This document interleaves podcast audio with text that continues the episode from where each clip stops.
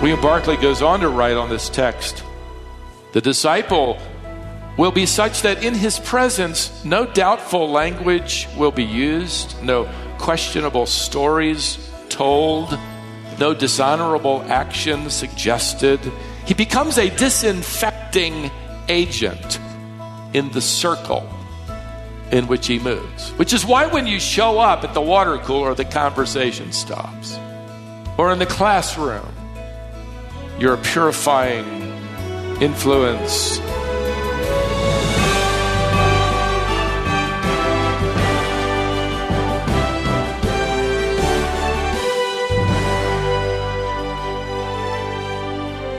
As Christians, what analogy can you think of to reflect who we're supposed to be? Maybe a fighter. We fight for God and go to war against secular culture. Others would say a peacemaker. We offer a message of love that's offered to everyone on earth. Or maybe a firefighter. We help rescue people from the fire and bring them into a place of safety. Well, what analogy did Jesus use? You have some of it sitting on your dining room table right now. It's so small that we rarely give it much thought. It's salt. Here's Stephen Davey with a message called Refusing a Salt Free Life. Every one of us uh, today um, has in our bodies four ounces of something that's uh, pretty important. In fact, it's a matter of life and death. Since our bodies uh, cannot produce it, we have to get it through foods that we eat. If we don't get enough of it, our muscles won't contract, our blood won't circulate, our food won't digest. In fact, our hearts will stop beating. There's a lot of debate about how much of it you should have. The older you get, the more aware you are of it. In fact, you start reading food labels because everything you buy in the grocery store today is required to tell you how much it contains of this chemical. What is it? Well, in chemistry terminology, I had to look this up. By the way, I've had people ask me why I never give science illustrations. Well, you're going to be thrilled because I'm about to read you a chemistry analysis of this stable compound. Here it is. Get ready to write it down. Here it comes, those of you that complain. Here you go. A chemical compound consisting of an ionic assembly of positively charged cations and negatively charged anions. This compound is composed of positively charged sodium ions and negatively charged chloride ions. That was breathtaking, wasn't it? That was thrilling. Well, if you haven't guessed it by now, we're talking about salt. Supposedly, you should get around 500 milligrams a day. You shouldn't eat more than 2,400 uh, milligrams of it a day, which means the two bags of popcorn I like, I'm good for the month uh, when I'm done. It's interesting, the value of salt has increased over the centuries as science and medicine has made wonderful discoveries. Today we know that having the right level of salt helps in nerve conduction, the absorption of potassium and other nutrients. It balances electrolytes in our bodies. In fact, it regulates the water level in every cell invisible to the human eye. When Jesus declared in Luke's Gospel, chapter uh, 14 and verse 34, which is our text for the day, salt is good. I'm really glad he said that, by the way. Salt is good. He evidently didn't want his disciples living a salt free life. What does he mean? He would know. He created it. Oh, he would know why it's good. He, he would know why it would make such a powerful analogy to the life of a disciple. He would know all the reasons we need it. He certainly knew more than his world knew. during his time, and we still don't know everything about it by any stretch of the imagination. What we do know is that from ancient days, salt was understood to be more than seasoning. It was used as a cleansing agent. It was considered the oldest, it is considered the oldest form of an antibiotic. Even today, we use the expression to rub salt in a wound. And that phrase comes from the fact that salt mixed with water can disinfect wounds. It might sting, but it cleanses. Today, somebody might be told to take a salt bath or soak their feet in salt water. It was viewed so highly in preventing disease that the ancient world rubbed uh, newborn babies with salt that had been ground to a fine powder, almost like baby powder today. In my study for this analogy, I, I learned that uh, humans aren't the only ones who need salt. Farm animals do as well. They lose weight if they don't get enough of it. And they're craving for it. If they don't get it, they'll eat dirt, rocks, wood, trying to get salt. They'll lick the sweat off each other to get a little salt. You go back in history, and even in ancient times, empires were built by this demand for salt. Civilizations in Africa, China, uh, in Europe, India, the Middle East were built around salt deposits. Trade ships sailed uh, the Mediterranean Sea during the days of Christ. Camel caravans marched across the deserts of Africa in search of it. For centuries, the value of salt was twice the value of gold. In fact, it was used for money. Marco Polo recorded in his travels in the 13th century that he watched Tibetans using little salt cakes as money, as good as gold. As recently as 1785, one political leader in England wrote, and I quote, 10,000 people are arrested every year for smuggling and selling salt. That's because it was not taxed. And this black market grew, and they came down on it in the late 1700s so hard, putting salt cartels, we think of drug cartels, or salt cartels, out of business. Because they did, hogs and cattle began to die in Britain for lack of salt because farmers couldn't afford the tax. Gandhi in India became famous early on for what? For demanding uh, that an Indian ought to be allowed to harvest his own salt. He considered it what he called, quote, a basic human right. Even John Wesley uh, began preaching sermons against the salt tax. And eventually the English Parliament relented. As you can imagine, over the course of time, superstitions also grew up around salt. You go back as far as Plato even Homer earlier. Salt was considered to be endowed with this mystical, spiritual power. And so, out of that, of course, came mystical superstitions. Uh, I learned that on a wedding day, I don't know if they still do it, but on a wedding day, a Swiss groom will put bread in one pocket and salt in another, symbolizing a prophecy of prosperity. A German bride on her wedding day would put salt in her shoe, which would mean to me she's going to walk down the aisle rather uncomfortably. Maybe that was prophetic too. Who, knows? One video I found online, watched now by several million people. A woman is explaining how to place four salt crystals in your wallet and what to say when you do it to guarantee prosperity hundreds of thousands of likes on that video. Of course, there are negative superstitions. Spilling salt was considered uh, uh, an omen, a bad omen of unfortunate things to come.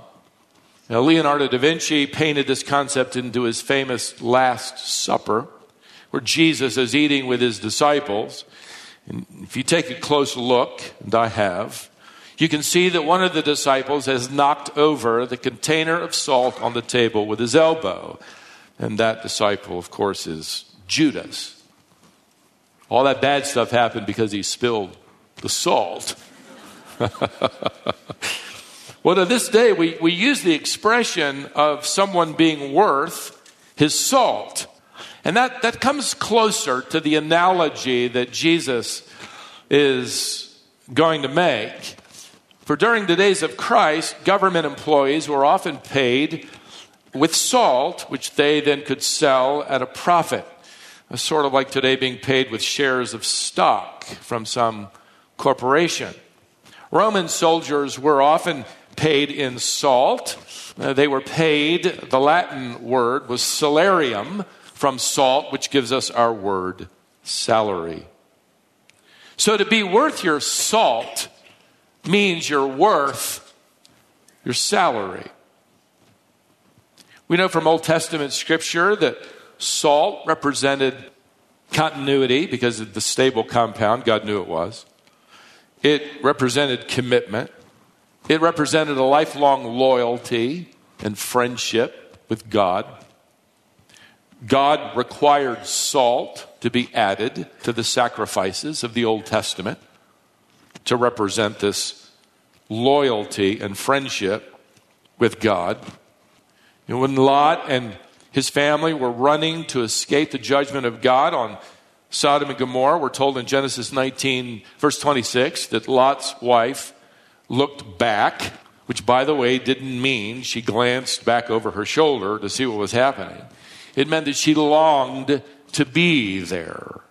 Her loyalty was down there in that valley, and God turned her into a pillar of what? Salt. Perhaps to display the irony of her entire disloyalty to God. Now, as the Lord continues toward Jerusalem, just a few months from his crucifixion, he continues to describe how faithful disciples uh, should live. And he uses salt as an illustration. He says here in verse 34, simply enough, salt is good. Now, if you combine the account of Matthew, the fuller account says, You are the salt of the earth. Salt is good. In fact, the more you, you know about salt, the broader and more challenging the application. And it just sort of came to life for me as I studied its value. As salt, we are to demonstrate our loyalty to God. Uh, we demonstrate that our friendship with God is of greater value than our friendship with anyone else. We, we, we cleanse the wounds, so to speak, in other people's lives as we deliver to them the gospel. We're the currency of God. Uh, he's using us in the world as we spread this priceless treasure of salvation. We offer on behalf of Christ this divine antidote of forgiveness that heals people who are dying from terminal sin. As faithful disciples, we become worth our salt as we advance the kingdom of Christ by faithful living. So Jesus delivers really a volume, doesn't he, in this little phrase, You are the salt of the earth. Salt is good. By the way, I want you to notice Jesus does not say, You will become salt. You know, after a few years of growing in Christ, you will become salt. No, he says, You are salt. You are. This isn't something you become over time, this is something you are right now. Now, following this description, Jesus asks this question Salt is good, but if salt has lost its taste, how shall its saltiness be restored? Sodium chloride is a stable compound. Salt doesn't become unsalty unless it gets mixed with or contaminated by impurities. This would be common in the ancient world. This becomes then another analogy, doesn't it? It's easy to get ahead of me, right? You can see this. We can lose our saltiness, our effectiveness by allowing impurities into our lives that dilute or corrupt our testimony. In fact, it's interesting in this phrase, uh, in the original construction, Jesus speaks with this idea of, of potential, this expectancy. If salt has lost its taste, and it can, Jesus is warning us that this can happen then in the lives of his disciples. He's not talking about losing your salvation, he's talking about losing your saltiness, your, your flavoring, your, your, your, your credibility, your, your purity, your distinctive uh, disposition, that, that seasoning power he wants you to bring to your world. You can dilute that. Impurities can turn your life into bland ineffectiveness. Now, with that, Jesus brings this analogy down to this most basic application here. And, and his, his world, of course, would know uh, about the cellular value of salt, that it balances electrolytes, this invisible chemical value that takes place in your bloodstream uh, as it absorbs nutrients. They would, they would know that in this day. But everyone in his world would understand this fundamental value. And, and that's the point he makes. And, and that is that it seasons everything you taste. Jesus moves from the question to the repercussion. Verse 35 If it loses its saltiness, it is of no use either for the soil or for the manure pile it's thrown away or thrown out. Matthew's gospel says it this way it is thrown out and trampled under the feet or under people's feet. Now, in the Lord's day, rock salt was salt that had been made impure by other elements, or salt that hadn't been purified completely. It would be used on pathways uh, where it would be packed down by the feet of travelers. Salt then created their paths. If you're from the north, especially, you know all about this rock salt. We call it halite. It's spread on the roads to melt the snow and, and ice. It's not purified completely. It, it's a little darker because it hasn't been processed as thoroughly. Now, if you've moved down here from the north recently, you've noticed that we don't have, you know, all those salt trucks. So just, you know, with a little ice, we, we closed down the whole county. In, in fact, the weather report of the possibility of ice closes down the county. You might have noticed what the city does around here is put sand out on overpasses and streets. That doesn't help anything. All it does is make that crunchy sound that you get to listen to as you slide off the road. But it's still worth, you know, all the inconvenience. It's still so much better for you to have moved down here from the north. Amen?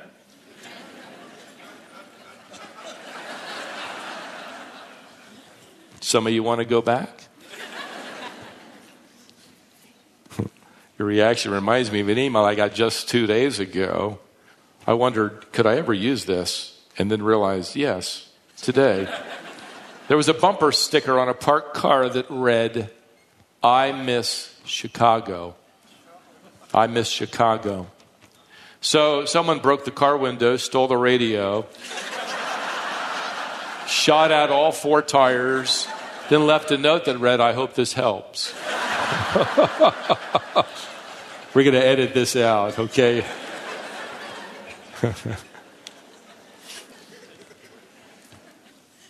this isn't going to be the easiest way to live.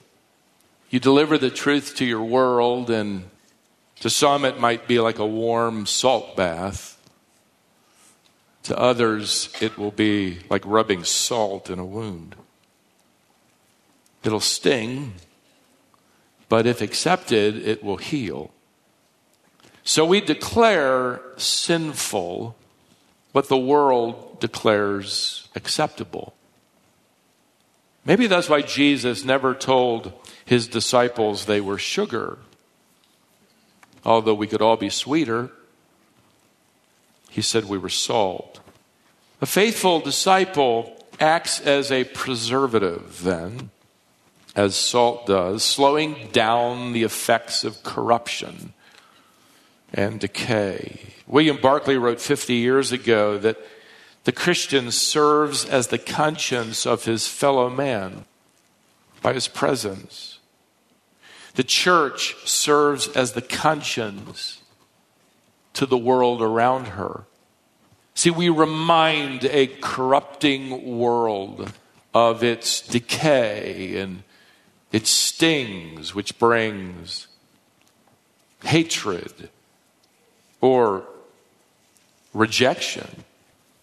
We declare to our world what the Bible says.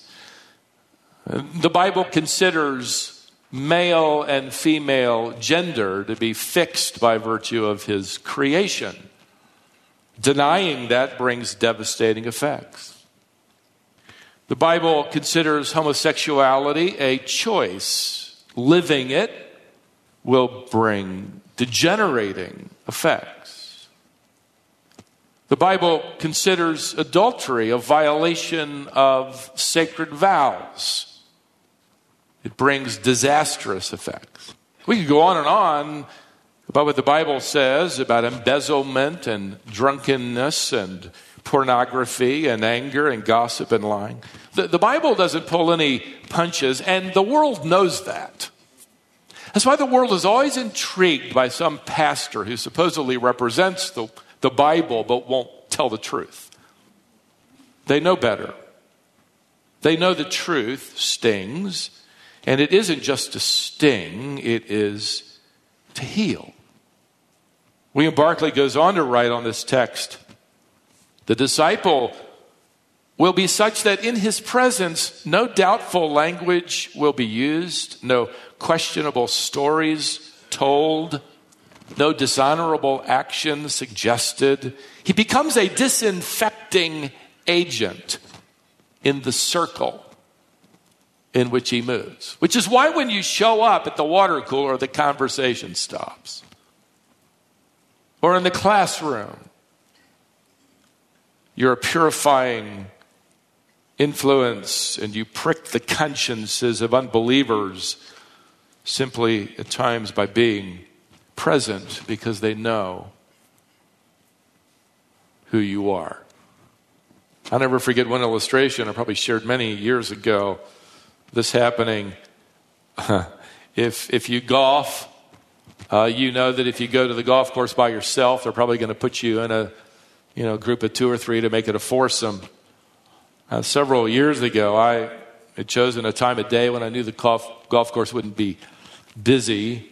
Besides, I wanted to play by myself. I wasn't going to do any golf evangelism that day. I was just wanted to think and be by myself. And uh, besides, when you play like I do, you don't want any witnesses. Uh, and when you know it, they put me with three guys to make it a foursome. And we shook hands all around. These three were good friends. They worked together, and the game began. As we worked our way down uh, the course, they very quickly began swapping dirty stories, uh, vulgar jokes, laughing it up. At, after every bad shot, they would swear. I just sort of lagged behind, which was easy, by the way, for me. Kept to myself. Finally, around the eighth tee, well, one of them looked over at me and said, Hey, we're sorry for leaving you out. And I said, Not a problem. And he said, No, no, no. He said, uh, you, What do you do for a living? I said, I'm a pastor. Oh, man, they nearly fainted. They started apologizing for their jokes and their, their stories. And started treating me politely. One of the guys started calling me father.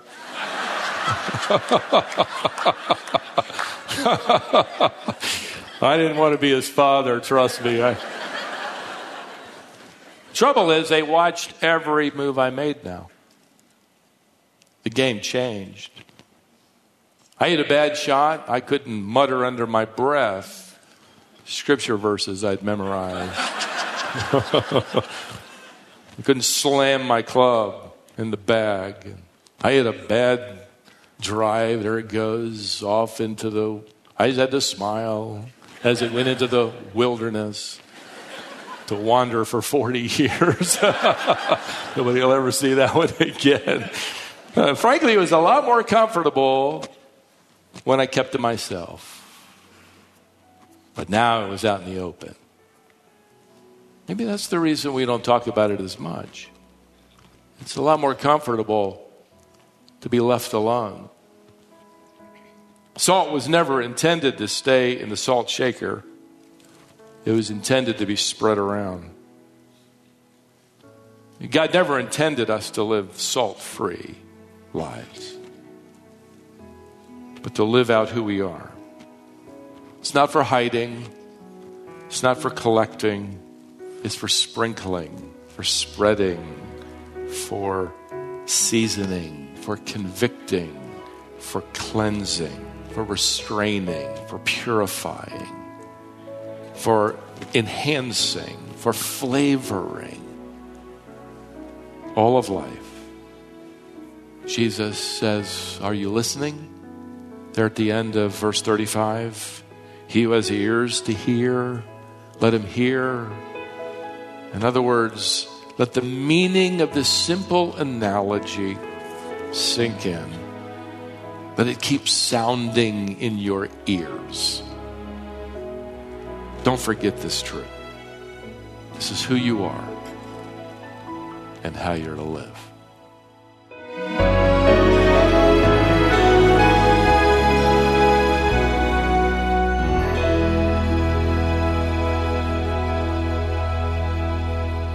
Was Stephen Davey and a message he called Refusing a Salt Free Life. This is the 16th and final message in a series called Ministering to the Multitudes. If you missed any of the messages in this series, you can go to wisdomonline.org to listen to each of them in their entirety. Call us for information at 866 48 Bible or 866 482 4253. Next time, Stephen will begin examining the very last verses in the book of Revelation. Join us next time here on Wisdom for the Heart.